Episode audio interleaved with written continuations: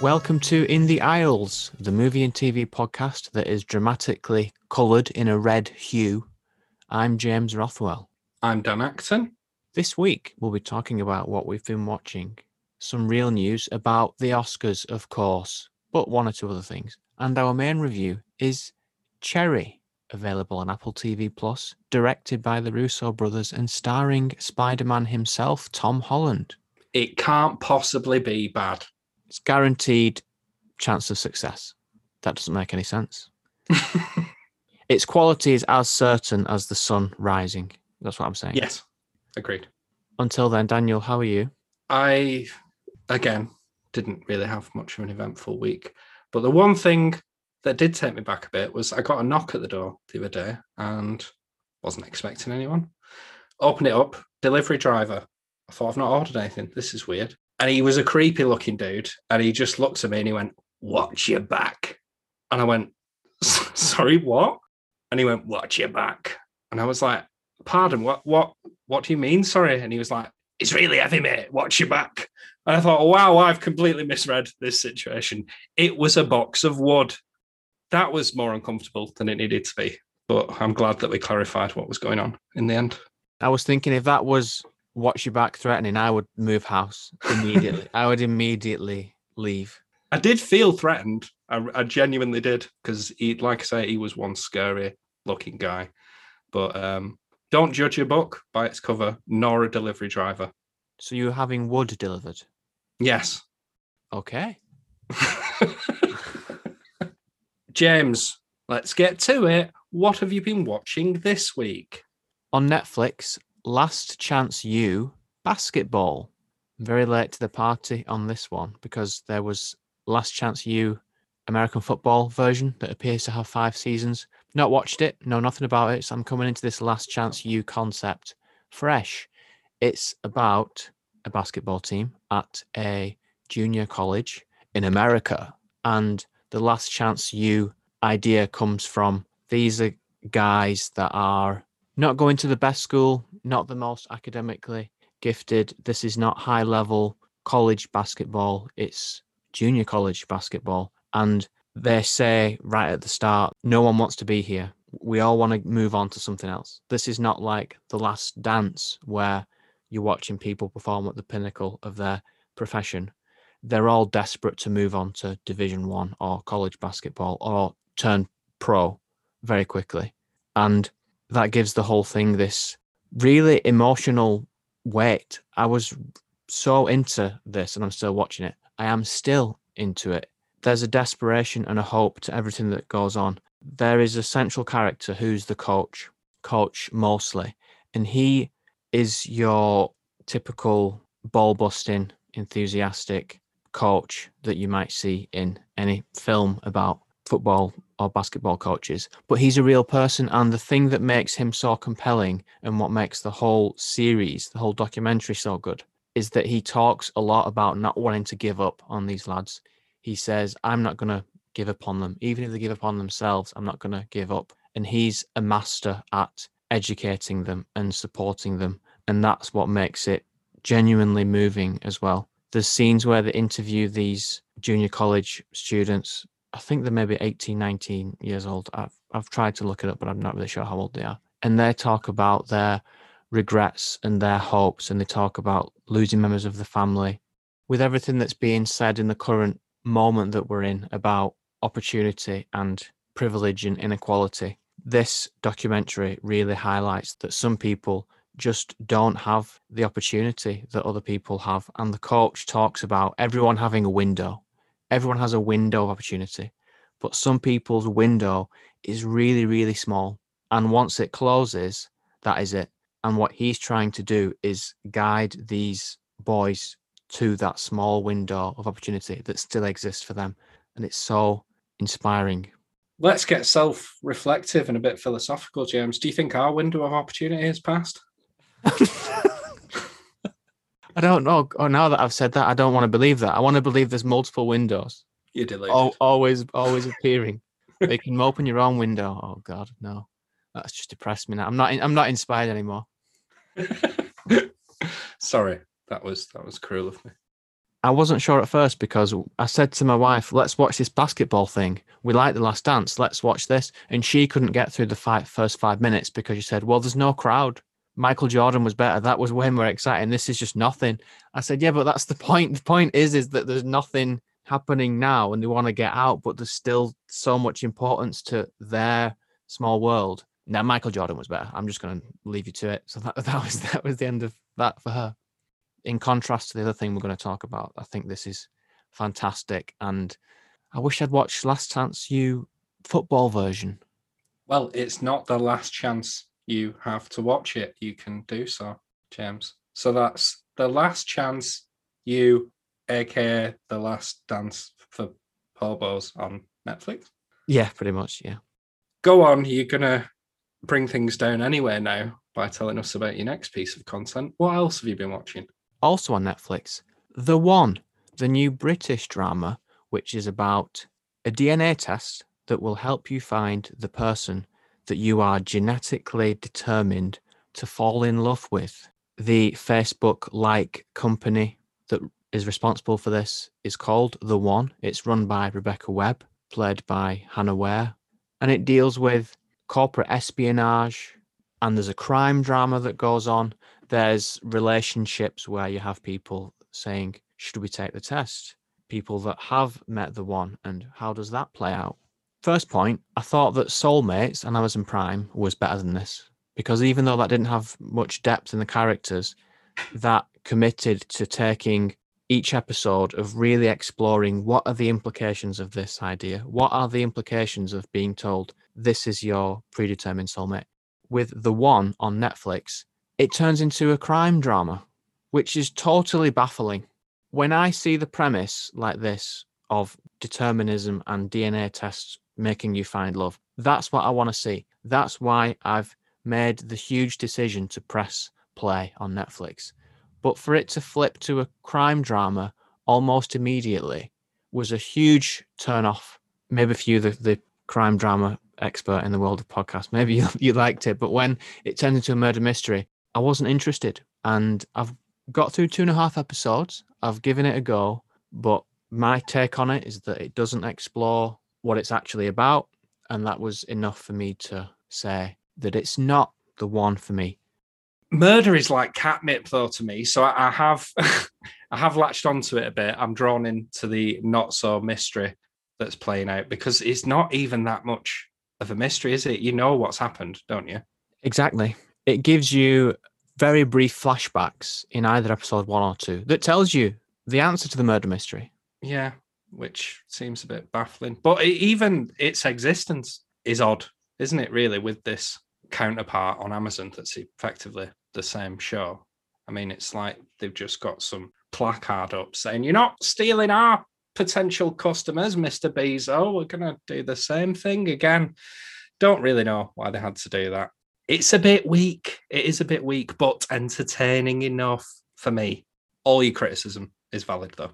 I understand it's based on a novel, and maybe the novel is like this anyway. But when I was watching it, I did feel like they'd thrown in a lot of different elements to make it have a broader appeal. So you've got the premise, which is eye catching, but then, oh, it's a crime drama. And oh, there's a bit of romance, a bit of cheating going on as well it's spread itself a bit too thin, hasn't it? It never quite explores anything in enough depth, and I think that's the problem with it. It's, it's bitten off way more than it can chew. So, yeah, me.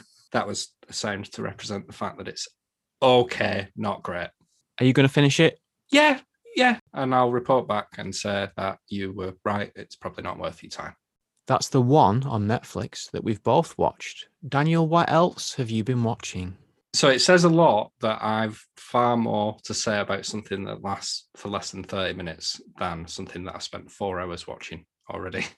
But let me tell you a bit about the strange thing about the Johnsons. I mentioned it last week. I'm not creating a whole, oh, woe is me, get your violin out. I've had a rough few weeks and we recently lost someone who's very close to us in our family. And I thought, what's a good way of counteracting the sadness and the grief? I know, choose something so overwhelmingly messed up that it blows everything else out of the water and makes you forget your worries, as temporary as that might be. So that's bit of an insight into how what my brain is there and how it works. In search of this content, I signed up for the Letterboxd app. Are you familiar with this? Is this where you get sent? I'm not. That's I'm thinking of Redbox. No, I don't know what Letterboxd is. It's a bit like IMDb, but it's a way of tracking your films and people share lists of things that they've watched that are similar to things that you've liked, and you can discover some real gems on there. So I'll be honest, first thing I did, I searched most disturbing films ever. And after being a somewhat fan of Ari Aster, who did Midsommar and Hereditary, have I ever told you about when I went watching Midsommar?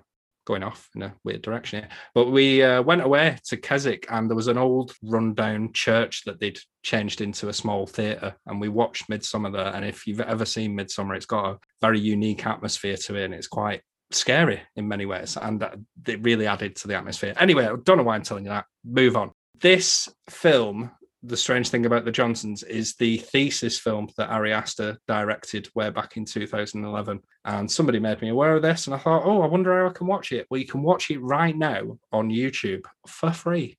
And it completely fits the bill. This is messed up beyond belief. It takes the concept of childhood abuse and it flips it on its head in the most troubling of ways. That's all I will say. I think you should discover it for yourself. It's as dark as a Bournville chocolate bar, if not more so. It asks questions, it doesn't answer a lot of them given the runtime, but it's thought provoking and original in spades. I've genuinely found myself thinking about this film days after I've watched it, which is more than I can say for a great deal of things that we review on this podcast. But it's still good, honest work that we're doing, right, James? Yes, it is. Seriously, if you want something that's a bit messed up and off the wall, and it doesn't demand a great deal of your time. This is really worth 30 minutes. Give it the time. It's got me inspired to look at short films a bit more. I never really give them the time of day, but this made me think maybe it's a worthwhile venture. I will say, if anybody does feel urged to check this out, the music that accompanies the credits at the end is just as troubling as anything that you witnessed within that 30 minutes. It's odd, but it's a deeply sincere and serious film. But that that music made me question whether there's this adolescent humor lurking beneath it which makes it even more of an enigma, if I'm honest. Like I've said, you can watch it on YouTube. The less you know, the better. And provided it's not going to trigger you in any way, given the subject matter, I would definitely encourage people seek it out. What is it? The strange thing about the Johnsons. Okay. And watching short films would be a smaller time commitment for us, wouldn't it? It would. And it proves difficult some weeks, doesn't it? So maybe that's something we can explore further down the line. What else have you been watching? I've been watching Joe Cinque's Consolation. I don't know how I discovered this film. It's available on Amazon Prime as part of the Sundance channel, and there's quite a lot of good content on there. So do what everyone else does sign up for a free seven day trial, watch as much as you can, cancel it. This is based on an Australian true crime story in which a woman conspired to take her own life and that of a boyfriend's for extremely vague and unintelligible reasons. It doesn't really give you a deep insight into her psychology and why she did this. In fact, that's probably not fair. There's a lot of exploration about her mental condition or supposed mental condition that's making her feel like she's presenting issues with like body dysmorphia and things like that. And she doesn't want to live anymore, but at the same time, she has to take a boyfriend's life. I, I don't know if that's a bit of a spoiler, but it's just a really weird setup for a film because even though this is a true story, there was months of planning to this suicide. Well, that actually ended up just being a murder and not a suicide. But she invites people round to her house on the eve of her murdering a boyfriend, and all these people know exactly what she's doing, and none of them do anything about it. And this hasn't been fabricated or emphasized in any way. This is exactly how it happened. I'm sure they took liberties with a few things, but it's just a really worrying display of how people can just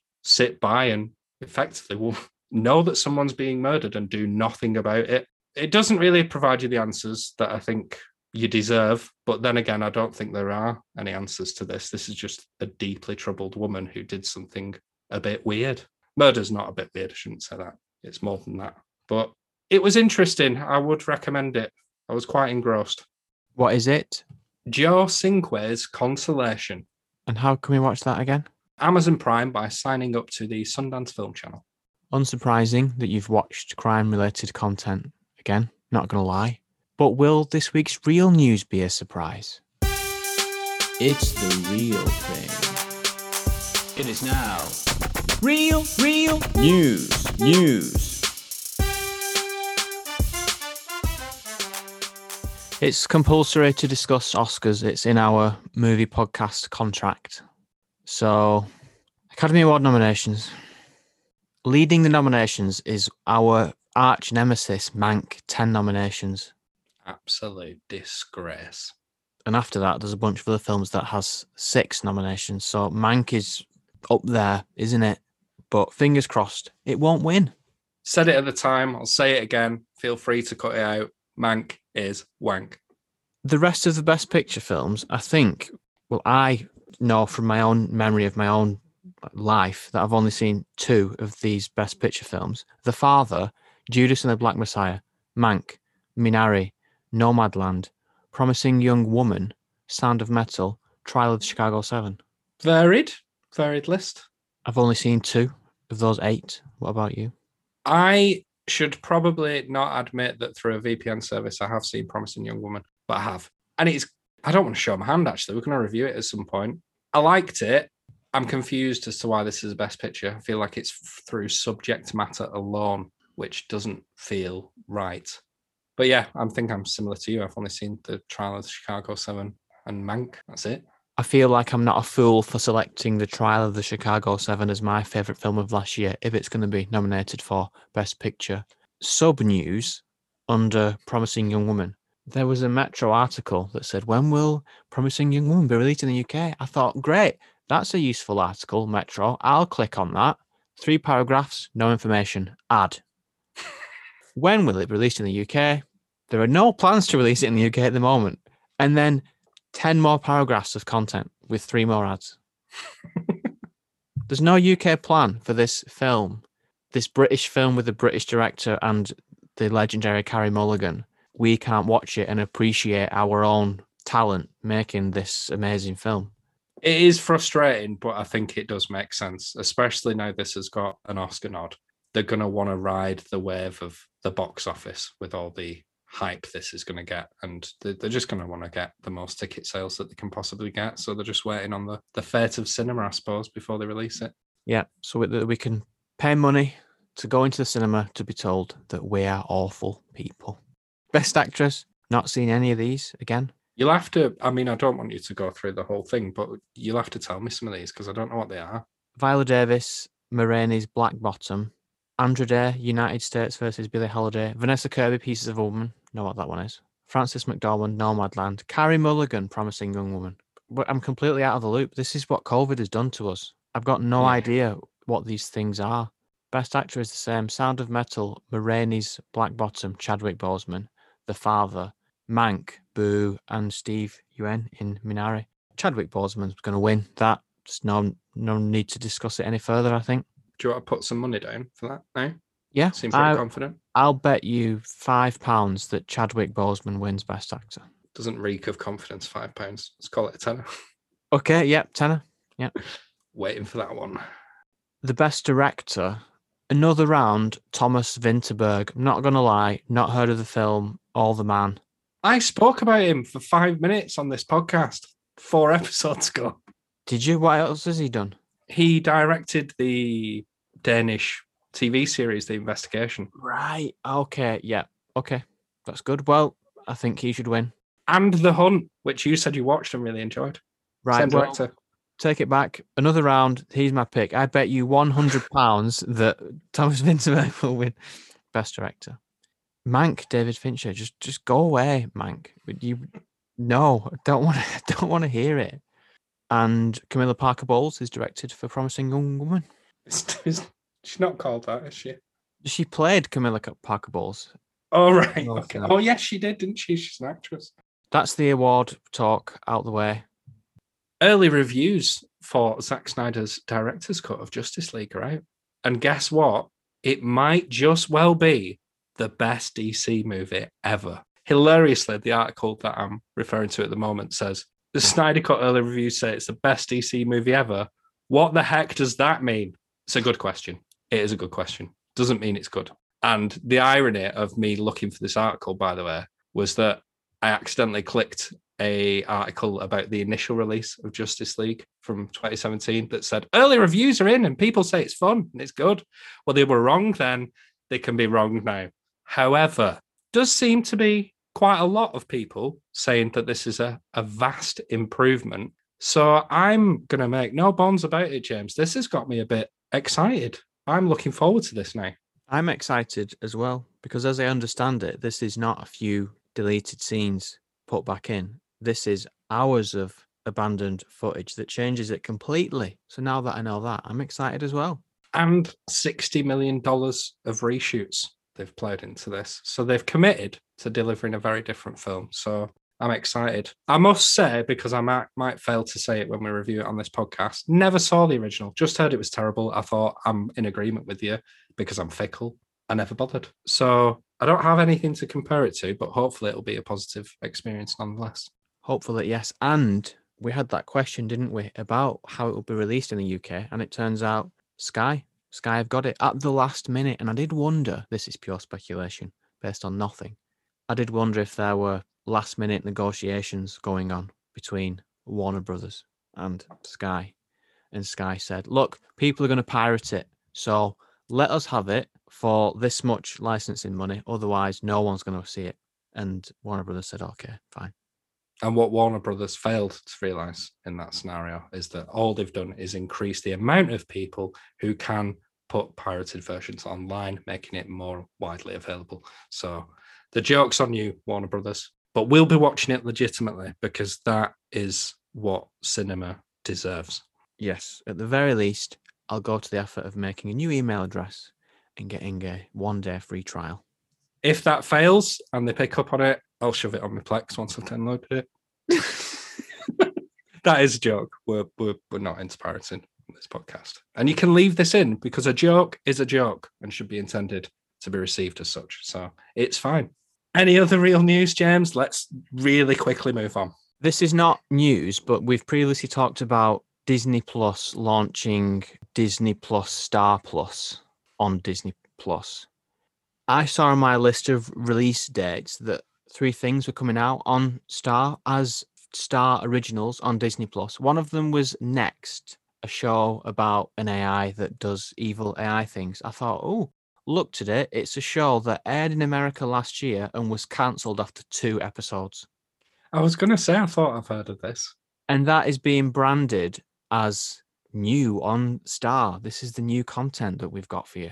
That's Is that is that the best that they can come? If that's the best they can do for new content for the launch of this thing, I'm not very hopeful. No, it doesn't sound good. But we should hold out hope that maybe this is another place for it to have a revival. And if people express an interest and it gets a lot of viewers, maybe they'll pick it up for an, another season. Maybe they see promise in it. I think you're right in what you're saying. It seems like it's a dumping ground, but I'm just trying to be positive. No, it's good to be positive. Will we continue to be positive in this week's main review? Hello, I'd like to order an opinion, please. This film is new, fresh point of view. Promise it back, this is a fact. We in the aisles, here are some aisles, thoughts in sync, tell you what to think. I'll listen to you, but please don't rap again. This week's main review is Cherry. I'm 23 years old, and sometimes I wonder if life was wasted on me. I take all the beautiful things to heart till I about die from it. Sometimes I feel like I've already seen everything that's gonna happen. And it's a nightmare.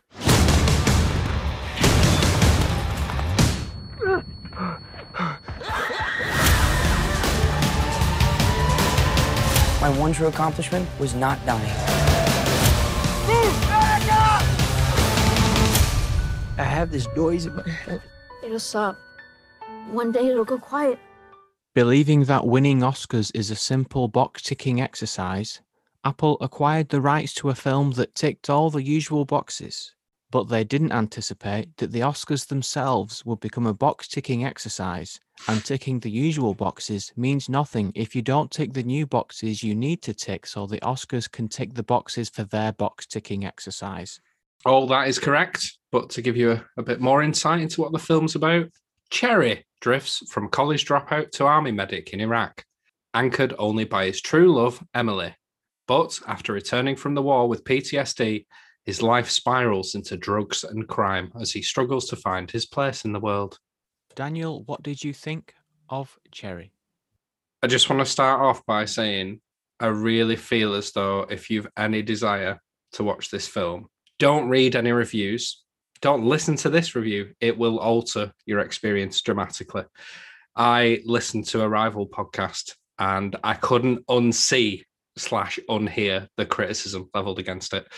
You'll then you'll spend like the next two hours or two and a half hours picking up on how in your face the problems are. So I'm gonna give you five seconds, and it's not often that I'll encourage people to switch off, but switch off and watch the film.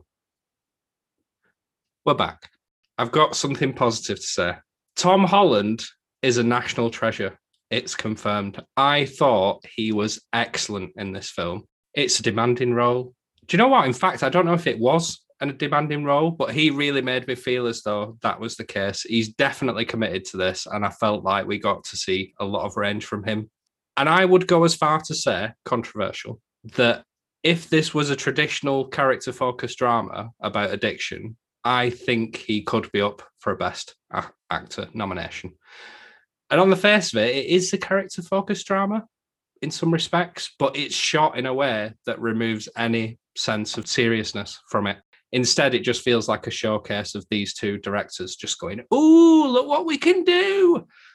And they're obviously talented guys, but they've just been given too much freedom with this. They use every single gimmick in the filmmaking book. There's this red or black and white tint that they have to certain scenes. There's no reason to it, or at least I didn't take there to be any.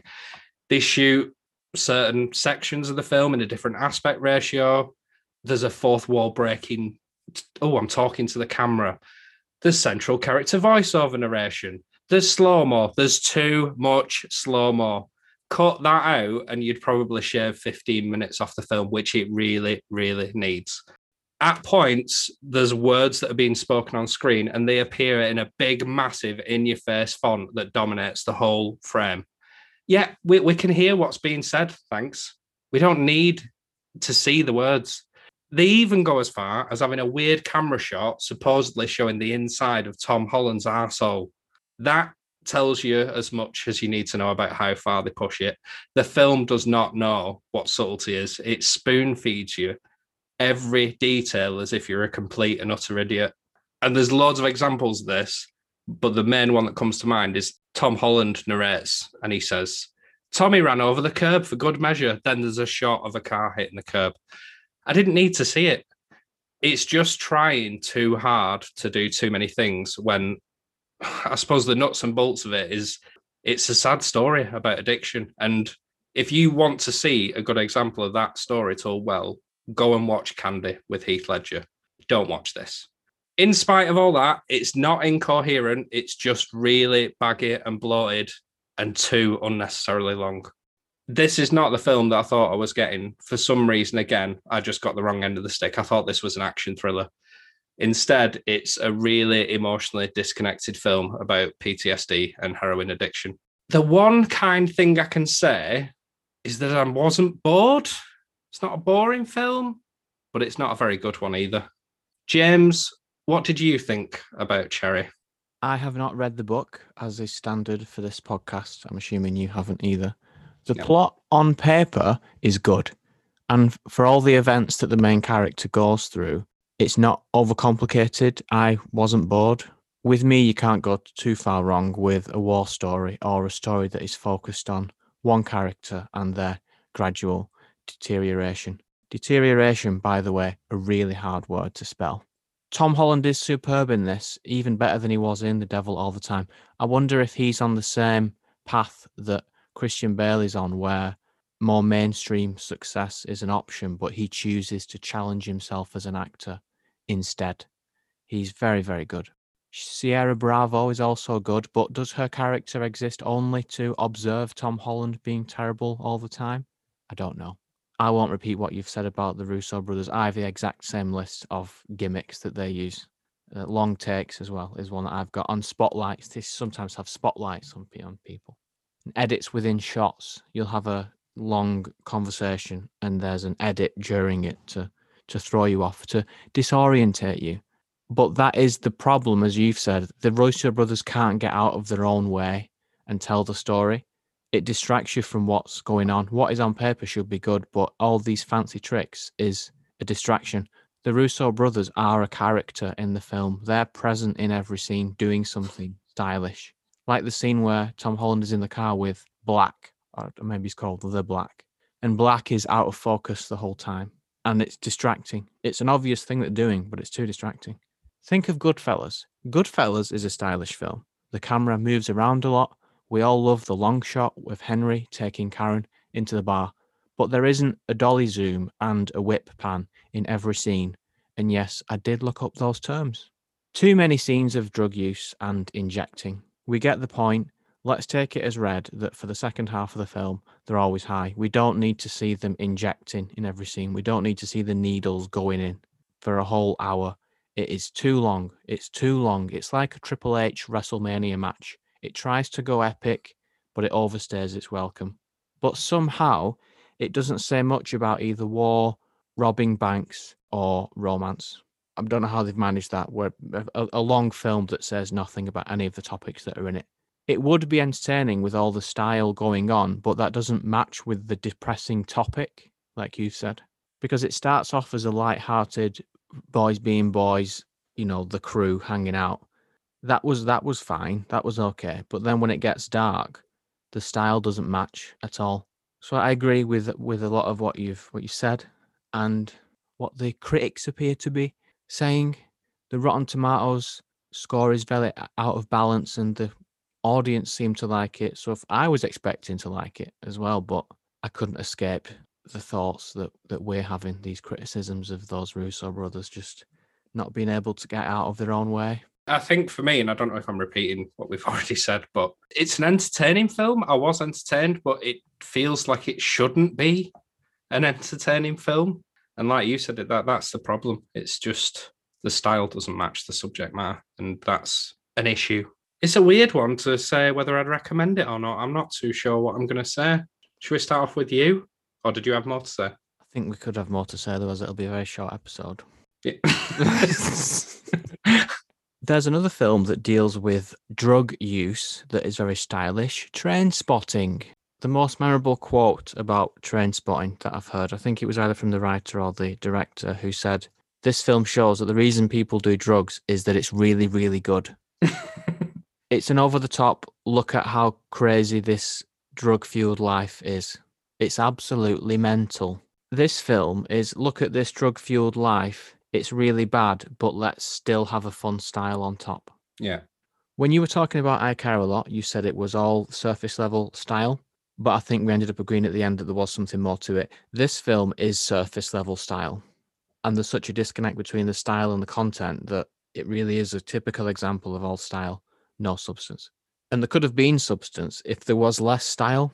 Yeah, I don't think it's lacking it. I just don't think any of the scenes were given room to breathe at all. You don't get, all right, you get these long shots, these long one continuous shots, but you don't get character moments where the camera lingers with somebody for you to get invested with what's going on in their life and then the plight and the drama and the sadness of what they're going through because it's just not edited in that way.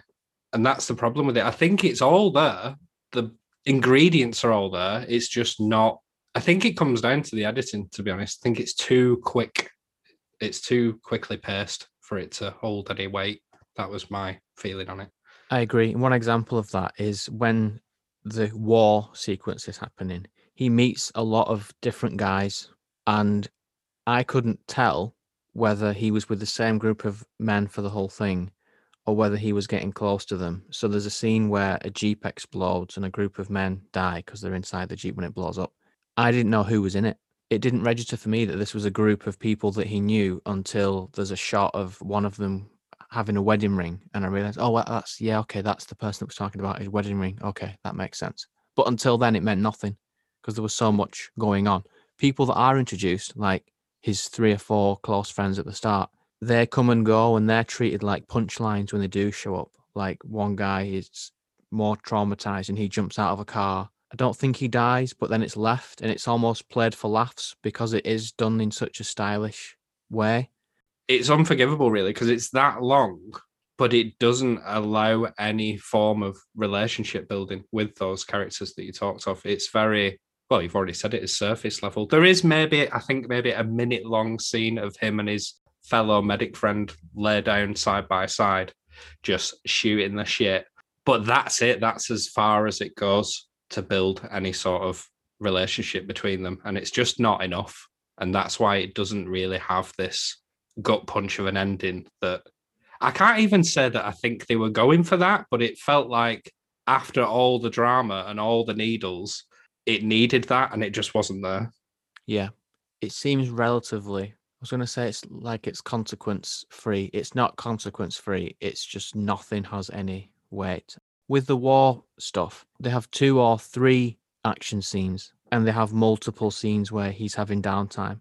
But they also want to have the full metal jacket style training sequence. They want to do everything. Mm-hmm. When it's only one part of the film, they try to have an entire war film from training to first fights to dealing with loss to being a veteran in one chapter of this film, and it, it's it's too much, and none of it really seems to mean anything. No, I, I don't disagree, and they'll linger on for minutes at a time with really inconsequential stuff, just purely for the purpose of going, oh, doesn't this look good? Because I think there's like an overhead shot of when they're in the, I don't even know what you call it, the military camp, whatever. And they're in the barracks and all the lads are messing about and stuff. And it's shot completely from overhead. It's almost like a top down video game sort of view. And it's interesting to look at, but it means and adds nothing. And it, there's just so much of that in here that, I mean, it's still fastly paced and it, it ticks along relatively well, but you could just do away with all that and it wouldn't have lost anything. And I think it would have provided them a bit more opportunity to focus in on characters and allow them to have conversations that you get invested in, which there just wasn't any of that. It's, it's just I've said it before. Sorry, I'm repeating myself. It's too quickly paced. Can we linger on the narration a little bit? What you said Yeah. was spot on. There's too much, and sometimes he is describing what is happening on screen. When someone dies in his arms, he says, You're going to be all right. And then the voiceover is, I said that, but I felt embarrassed right after. You can just act that instead. Yeah. The example of showing a car going up on the curb when he's talking about a car going up on the curb, I can't give a better example than that. But between the Russos' fancy tricks and the narration, that's all weighing down and suppressing the actual story that's going on. Too much narration. And the problem was, I wrote down at first, oh, I'm glad the voiceover is here. And that was because at the very beginning, because it was trying a bit too hard to do too many things, I thought at least this is keeping it grounded. But the further that the film went on, I realized how insignificant that narration is because it would have still been coherent without it. It would have made complete sense. Like you said, it, it literally describes what is happening on screen. So, what is the point in it? Yeah. It's just odd. it's not a complicated story.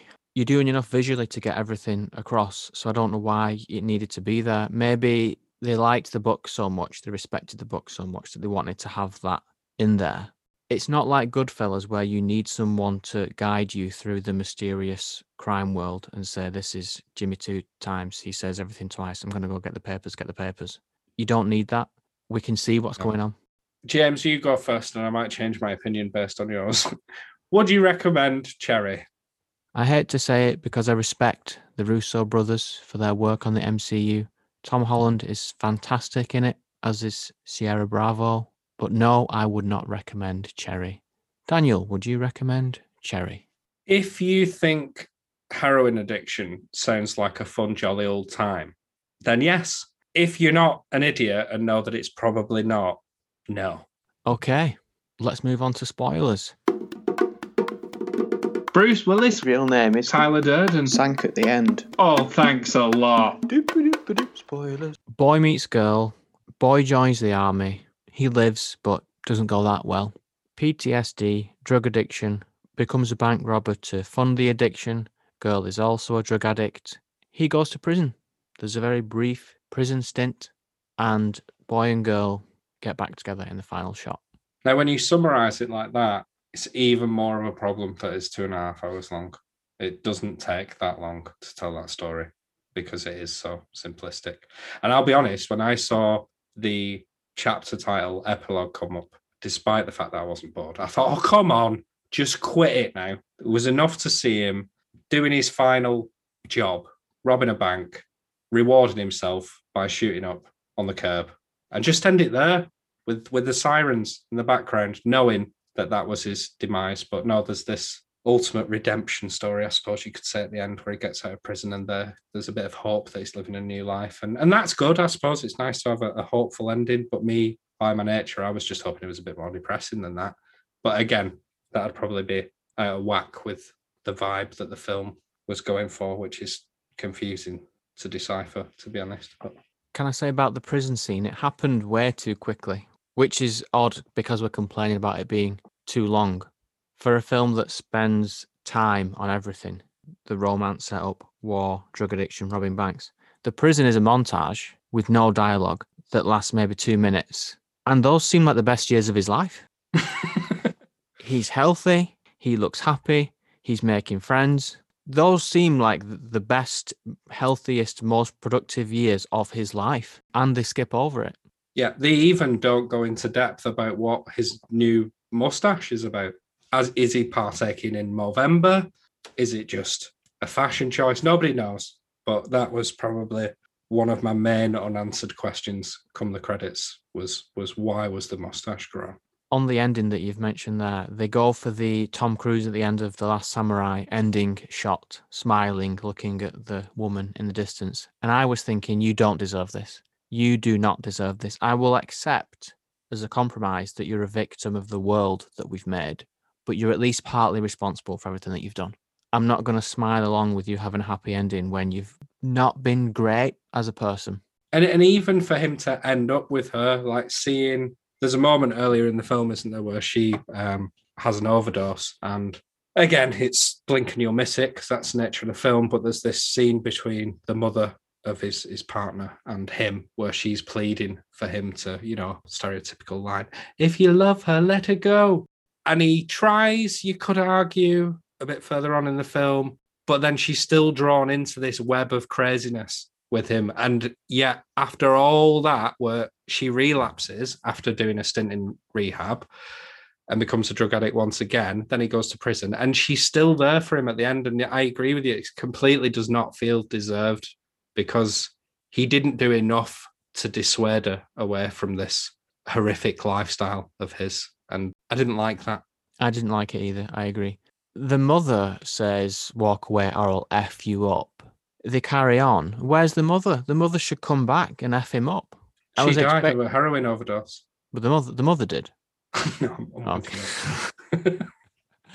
I, I was expecting the mother to to come back, to come back through a portal and say, you know, on your left, Mm. smash you in the head. It didn't happen. He wasn't punished for that. He seemed to recognize I'm to blame here. And like you say, he didn't make enough effort to to push her away.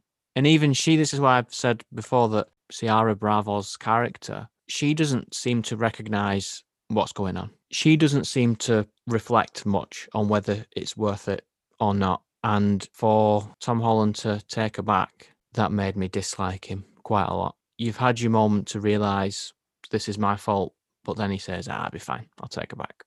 There's just too many awful aspects to his character to the point where you just can't you can't sympathize with him. You just can't. And that then means there's no payoff towards the end because you're not bought into his story, really. I well, we've already said it, but I just I just didn't care about him getting out of prison. I'd rather he stay there and rot. Probably- probably a bit harsh. I wonder if part of it is that this is based on a book that's been recently released, and they had some three years ago, recent. They have some residual sympathy for the author who's made a semi autographical book about himself. And I wonder what would happen if instead of making a film of the book, make a film about him that includes him writing the book at the end and selling the book. Because apparently it took him ages to negotiate the rights to selling the book because he was using his prison phone time to talk about selling the rights to the book. And he made a a million dollars off that, didn't he? So hopefully he is now reformed because anyone knows handing a million dollars to somebody who was a, a drug addict is, is probably quite a dangerous thing to do. But hopefully he's changed his ways. Hopefully, yes. And just a quick note, because I know from reading Wikipedia, Netflix were in talks to buy this, but Apple bought it instead. So this is not an Apple funded Apple project. They've just bought the rights to distributing it. I'm glad you said that because I didn't research that bit and I was intrigued. I thought this might have been their first full exclusive, oh, it's from Amazon Studios type thing, but it's it's not. No, it was the Russo brothers production company that bought the rights to it. And the Russo sister has a writing credit on this. She's one of two writers. Just thought that was interesting to point out. Which I thought when I found that out was a very interesting get out of jail free card for some of the more problematic depictions of how men treat women in this film. There's a lot of people that refer to women only by saying, I wanted to F her. That's said about seven or eight times in this film. And I just thought, well, that's not really giving much more to that character other than that you want to have sex with them. Oh, it's written by a woman. Okay, fair enough. By the way, which is the shot that goes inside Tom Holland's anus? So when he first goes into the army camp and he's going through the whole getting his haircut and all that jazz, there's that montage. He then gets bent over and it said, Oh, and there's a guy whose job it was to check everyone's asshole, which he then showed you another. We don't need to see that. You've explained it, but they have a shot from inside his anus. I somehow missed that. I don't know how. Right. Okay. Yeah. It was. It was just completely unnecessary. You you missed nothing by missing it. Or maybe it's all become a blur. That reminds me, on a previous Real News, I have said that Apple TV has a, p- a policy of no hardcore nudity, right? Oh, I didn't know that. Well, you've said it, so I apologize for forgetting. But It's interesting here that they do have repeated scenes of needle injection, mm, which is more degenerate, really, which is more damaging to have on screen. fair point. Fair point. I read and always take these very lightly because it might not be true. But in IMDb trivia, they used real needles in those scenes. What does that mean? Does it mean they actually shot up? Or Yeah, that's- I don't, I don't know what that means. That's that's the implication. I want to get the Oscar. That's what Tom Holland was saying. I want the Oscar. I want to really inject. I'm going to go full method on this. I'm going to inject myself. Just to go back on that performance, do you agree? I mean, we both said it's a very, very good performance, but do you think that there's enough there that if it was edited in a slightly different way, that he could fully have been up there for an Oscar? Yes, I agree. It's just smothered by editing, music, fancy shots. You already touched on the fact that it's highlighting a lot of things or, or themes, should I say, and that it doesn't really say a lot about any of them. But if you had to take a final message away from this film, do you feel as though there is one? And if so, what? No matter what you do, you can always rely on the person that's been through the worst with you to stand by you because maybe they're the only person that understands you. What about you? I think I'm kind of quoting something that's within the film here, but war is bad. Drugs are also bad, but it's a hell of a ride doing them. Robbing banks is that a hell of a ride as well? Should Add add that in. If you have a good team around you, I think it'd be a lot more enjoyable than what Tom Holland goes through in this film because a lot of the people that he deals with seem quite inept, which I think contributes to, to why it's a pretty miserable experience for him. So if you're going to do a bank robbery, surround yourself with experienced criminals. Should we leave that as our final thought for the episode? If you've made it this far, thank you for seeing it through to the end. Please support us as much as you can by leaving us a five star rating and review on iTunes.